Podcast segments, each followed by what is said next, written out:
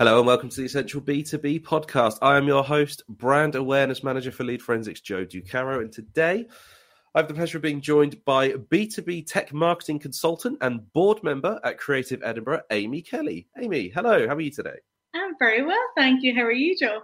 Yeah, I'm excellent. Thank you. Thank you very much for joining us on the, the Essential B2B podcast. To jump straight into it then. So with Creative Edinburgh, how did how did you get started then? Where, did, where does Creative Edinburgh come into your life?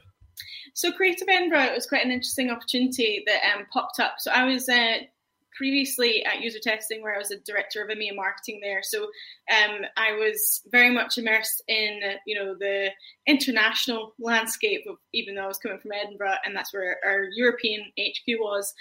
And then um, I got contacted about a board member role. I had never done a board member role before. I didn't know what to expect uh, with Creative Edinburgh, and which was really nice because it meant I could focus in on Scotland. Because with my role at user testing, it was very much about international expansion, like you know, looking at the whole market across Europe. So this was really exciting. Um, it's a voluntary position I do, um, so that's as well as my consultancy role. I do I work for myself, and then I do this as well as a voluntary role. Um, but Creative Edinburgh is the largest network of creatives across the city of Edinburgh. You know, funnily enough, from the name, and um, you know, it's a really, really fantastic small company, and non for profit that you know are really trying to support that sector here in Edinburgh, which is great. Close to my heart.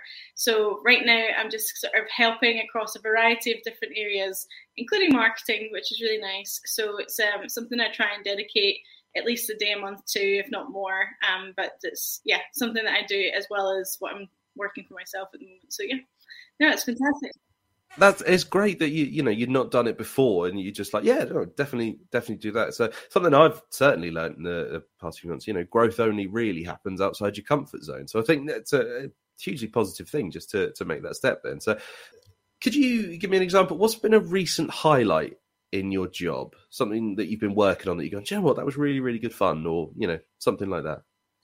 So yeah i mean a big change for me uh, come of June, July time, I became self-employed for the very first time in my life. So this has been really exciting. Um, it's always been a dream of mine to work for myself, and I've been in marketing for quite a number of years now in the B2B space. And I thought, you know, why not? Let's give it a go. And um, it had now went as you know full-time consultancy, and I definitely wanted to, you know, align to the creative Edinburgh stuff focus in on Scotland a bit more because there's a really exciting tech scene here. There's loads of cool stuff going on, which was really surprising to me because, you know, I was really, as I said before, Joe, I was focused in on the international expansion of user testing. I was super busy in a director role, you know, running a, a marketing team and having to obviously keep very busy quarter and quarter to keep the sales team fed with leads. So there was loads of stuff like that going on, and um, and now it's been the first time in my life I've been able to sort of look back and think about what do I love doing? You know, what in my career do I find the most interesting? Um, and in the marketing space, I definitely think that when you look at marketing holistically as like a pro- problem solving exercise almost, you know, when you're looking at what a company has to do to either grow their brand awareness or you know get in with a new market whatever it might be and i think that being able to do that now and working with smaller startup scale ups and going back to the drawing boards, you know, really going back to the basics of marketing and being able to share that expertise with an organization, with a founder has been so much fun. I've really, really loved it because it's just re-energized me. It's really like brought me back to what I love the most about marketing, which really is that create,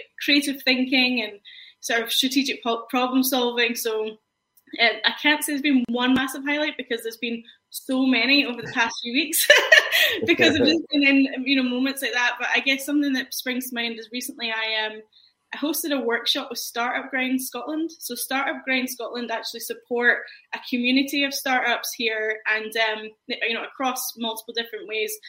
But what they brought me in to do was host a B2B growth marketing workshop. So I hosted that.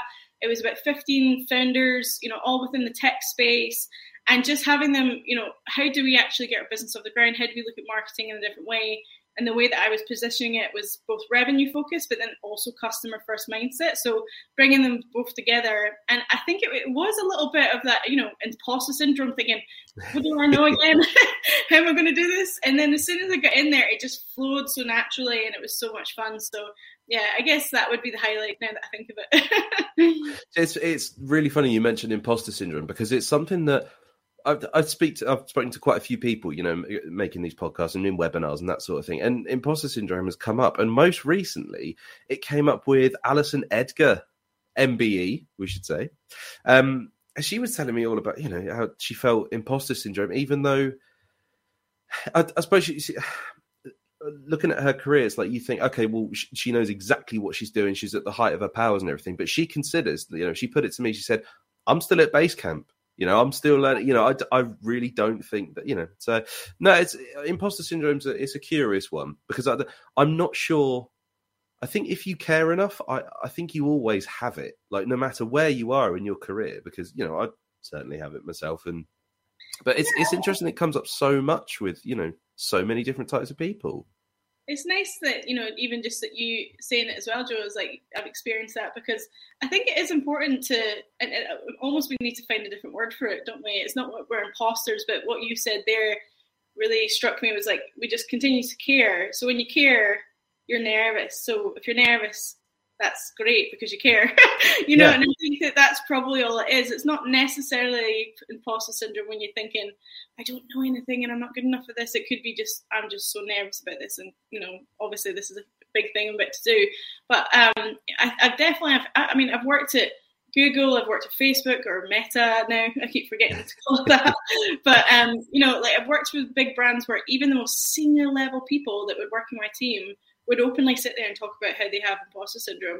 And then you just think of like, oh, anyone that has those senior positions and those massive companies must be totally like killing it and loving life. And actually, they're in the exact same boat as we are. So it's refreshing and it's nice that we can open up about it. And it's, um, you know, we're all in this together. We're just trying to, you know, crack on with our lives. But I think it is. It's good to talk about it and just make everyone feel like, you know, we are all in the same boat. And we're just trying to be as good as we possibly can be. yeah, exactly. But also, what, something I de- certainly try and do is reframing. Sort of, if I'm feeling nervous, just try and reframe that as this isn't nerves. This is excitement. It's anticipation. It's not, you know, it's not because oh, I don't deserve to be here. It's just no, no, I care enough that I want this to go right. You know, so. um yeah. What really motivates you then at the start of the, your, your day or your week? What what gets you out of bed and gets you going right? Let's attack today. What gets me out of bed is this gorgeous little dog that I've got. he literally needs needs out. So that's first of all what gets me out of bed. literally. Um, um, but then, yeah, I mean, what kind of what's getting me going right now is is literally starting a business. You know, it's like learning all those small things that people used to talk about, like registering with HMRC and all that fun stuff. But there's things like that that I'm just I'm quite excited about right now because it's like it's my baby, which I can do whatever I want with it, and I can create it because it's mine. And then you know, it's understanding exactly where I'm going to be providing the most value and sort of building my own brand around that, which I'm still trying to work out. Because even right now, when I'm meeting with clients or potential clients, a lot of the time I'll say I don't have all the answers to this, and you know we'll work it out together, and we'll be able to solve this eventually. But um, it's also seeing where there's areas that I still need to keep learning. And I think that that's really, really nice to think, right, you know, I'm got an, I've got an opportunity right now to go into a brand new um, startup today to talk to the founder and learn about a completely new mm. area. Right now, I'm learning a lot about HR tech. Never really knew anything about HR tech before, so things like that. Um, you know, I, I think it's an element of um, surprise and not knowing what's going to happen and just being open to any opportunities. Right now, when anyone's sort of pinging me a message on LinkedIn saying, "Do you want to meet for coffee?" If they're in the base, I'm like, "Yeah, hundred percent, let's meet up." You know, and just been um, expanding the network here in Scotland. So that's been really, really nice as well. Mm. Um, as I said, just because right now I just don't really know what each day brings yet, which is good, nerve wracking, but it's good. The excitement of a new venture, I guess. Actually, you, you mentioned um, you mentioned personal branding, and what sticks in my mind is actually the the fact that I saw something that you put out. I think it was on Friday. It was just listing what you'd done that week, and then there was a little video of you going out for a walk with your dog. So, I think how how difficult do you think is it to to begin creating that sort of the personal branding because it's very much it seems what you're going for is very much like hey here's what i'm up to right now i'm just off for a walk with the dog but here's all the bits and pieces i've done this week so do you find that easy to keep up with or? Um i think it's it's easy to forget sometimes especially when you're trying to consult about the marketing side for companies and then you think okay i still have to do my own marketing so there's things i still need to do. And i always make time for linkedin because i do think linkedin is a really interesting space right now in the b2b world of course and, and being a creator of some sort you know being able to consistently speak to the audience. And i think that the way i've approached it is just continuing continuously be myself you know my authentic self I'm not trying to follow this exact copy and paste method of how to grow on LinkedIn, which is very much like here's this algorithm and this is what it likes and all that. I'm not doing that because right now the way I'm trying to focus in, I just want to be myself. I want to feel comfortable talking online um, in this B2B space. So I'll do what I know I feel comfortable in. Um, but I still make mistakes. I mean, I did that post on Friday. Thanks for, for looking at it, Joe. But I did that post on Friday. I thought, yeah, I'll recap because I had such an interesting week last week you know, I found out all about Geovation, which I'd never heard about before. Geovation Scotland is this really interesting organisation which is helping around tech for good. And I went to a really cool event with that and I met loads of people. So I did this big post on LinkedIn. and at the bottom of it, I said something like, oh, I'm practicing self care as well. And I went for a nice massage courtesy of my brother. And because he gave me a massage voucher. And I, the next day I woke up, to, he lives in Australia, with these panicked messages from him going, take that down.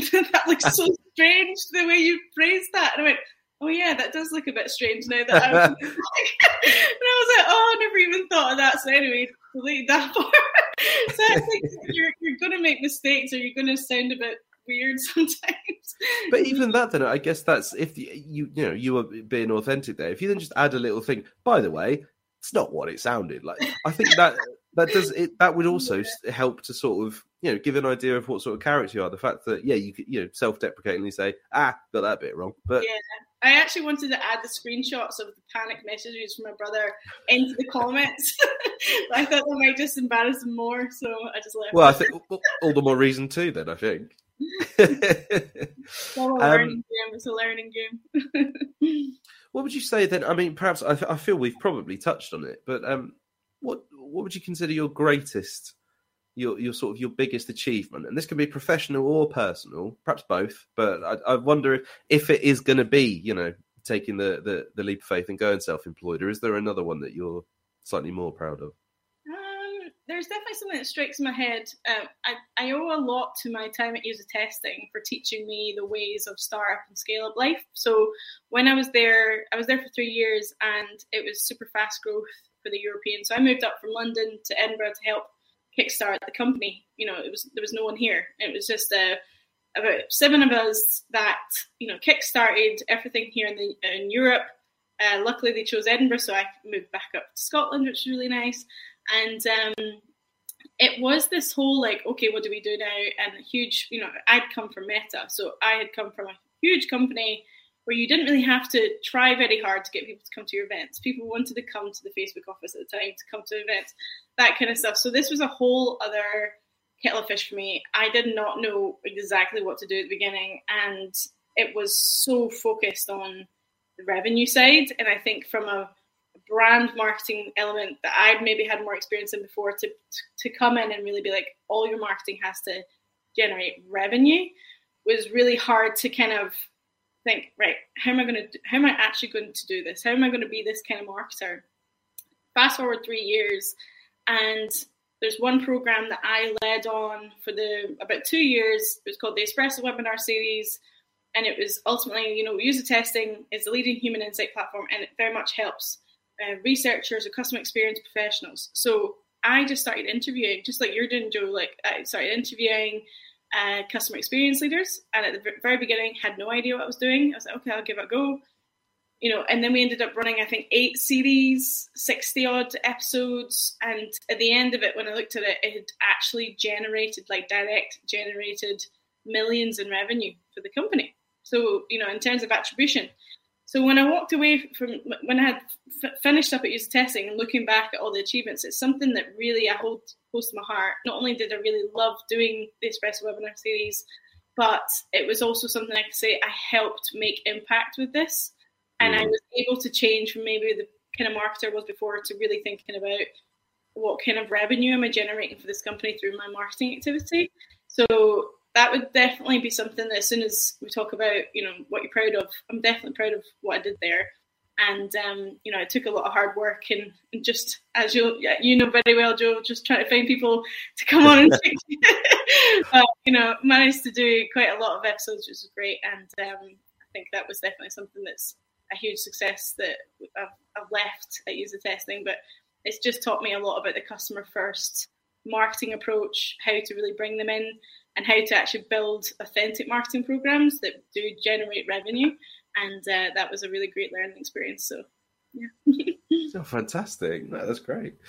Um, so, what do you what do you love most about your industry, and what would you change about it? My industry.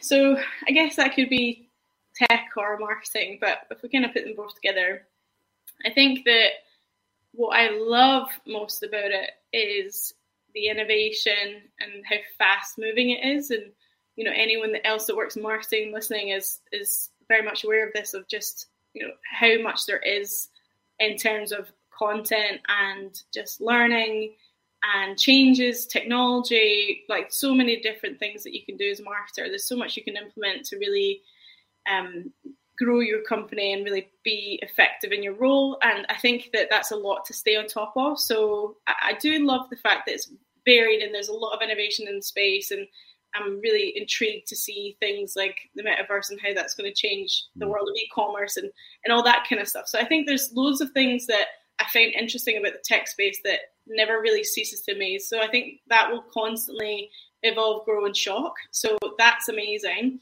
And on the part that I would change about it is probably just bring it back to humanity again. You know, like I thought that last week when I mentioned that event I went to Joe, the Geovation Scotland, hearing all of these tech professionals creating products for the good of mankind, but with the technology was just so great to see. And I thought, this is what we need more of. You know, there's so much tech out there that can help so many different businesses to make more money, but how are we actually implementing tech to help the climate, you know climate change, the economy, the socio-economic crisis, like everything like that? Like, there's so much that we can do to really help that um, space. And I think that if people, the, the way that we use our brains and you know the revenue focused world, if we started to just have more of that here and there, you know, focus on trying to help the greater good.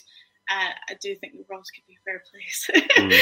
but um, I, I, think it's a long shot. it's almost if there was a tagline to this podcast for things that I've done for Essential B2B or Lead Forensics, people buy from people.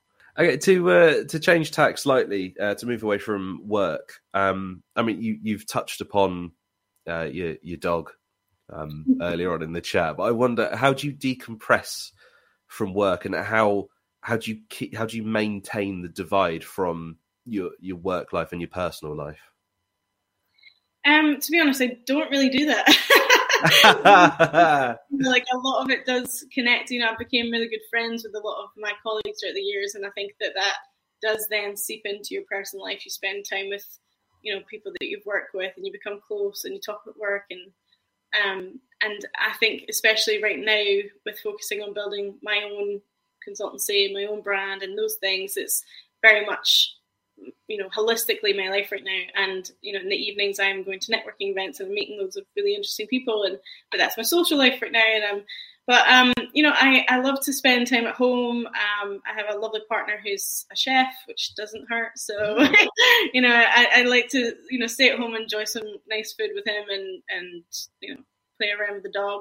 Today, I actually just went on a massive hike up to Arthur's Seat, which is you know like a spot in Edinburgh a lot of people will be familiar with. But yeah, I just had more time earlier today, and I thought, you know what, I'll just hop off with the dog and go up go up a old volcano. so yeah, so, I think it's, uh, you know just bringing a bit of variety into your life and, and having a bit of a laugh here and there. so tying into that, then does I, I've heard it said that you know if if you love what you do, you you'll never work a, a day in life. If if the blending of your sort of your work and your personal life is all sort of one, you know, one thing all sort of linking together, then does work feel like work, or are you having the best time at the same time? Right now, work does not feel like work. Right now, um, this very much feels like an adventure. You know, like, and I think that because you know, I, I, have more of a choice now. I don't have to work with anyone I don't want to in the moment. You know, at the point with this very early stage, um, I'm focused and giving myself time to build the brand. I'm not rushing into grabbing clients that I don't want to work with. You know, like I think that I've been very much, you know, said to myself, I'm only going to work with nice people. I'm not going to be working with anyone that doesn't feel right, and I'm going to make sure that I am just going in there and, and trying to trying to help. And I think that with that mentality, I haven't, which might be a mistake, I haven't necessarily been thinking of the revenue building part of my business yet, but that will come. You know, if I'm able to go in and and meet people and just be myself and showcase what my expertise are, and I'm having fun doing that right now. That other part will come, I'm sure, because it does all fit together. I'm very much with the mindset of like it's a famous Scottish saying actually of what's for you won't go by you. And you know, like right now, I definitely feel like I'm in the right place and I'm doing the right thing. So um, that's why it just just does feel like a, a, lot of fun right now. It's quite scary as well, and um, but at the end of the day, if it doesn't work out, I just get a job. so you know, that's the way. That if you know, we'll see what happens. Again, that's that's exactly almost word for word what Alison Edgar said, who you know a, a, fellow Scot as well. So there must be something else in the water up there, other than other than tap, Scottish tap water being utterly delicious. You we must be aware of this phenomenon. Everyone, every Scot. There you go. every Scottish person I've ever met has gone. Well, our tap water's better than yours. So yeah, yeah. no, that's, that's completely fair. It's very true. Um, Amy, this has been a really, really lovely chat. I've really, really enjoyed speaking to you this afternoon. Um, it's all right. Thank you so much. What's one top tip if you could give one one key piece of advice, one tip for everybody listening? What would that be? So, definitely, just from the last few weeks, I thought to myself how brilliant it is to go out and just get in, you know out of your comfort zone and meet new people. Um, I think that especially when the remote work started and all this, and we get into the Zoom calls and everything of meeting with colleagues online, sometimes you won't make time to necessarily book in coffees, even online or in person, with people that you just feel like you should meet, you know, for any number of reasons. Um, so I would say my tip of this week would be for next week to book in a coffee or a Zoom call or whatever with someone you find interesting that has you know popped up in your LinkedIn or however they might have come across, and just to have a chat with them because I can't explain how re-energized I felt this week from just meeting so many brilliant people last week. So I'd say expand your network, which will expand your mind and just help you, you know, open up perhaps some new exciting opportunities. So yeah, so don't be afraid to just reach out to people and ask them to have a chat. That's absolutely fantastic. And what's brilliant in that is, in a nutshell, you have just described my job because I do that every week. I phone up interested people and have a chat with them. Come on the podcast. Amy Kelly, thank you so much for joining me on the Essential B2B podcast. And I, as um, I'm sure all of our listeners as well, would wish you the very, very best with your, your new venture. I hope everything goes well and I wish you every success. Thank you so much for joining me. Thank you so much. Thank you, Joe.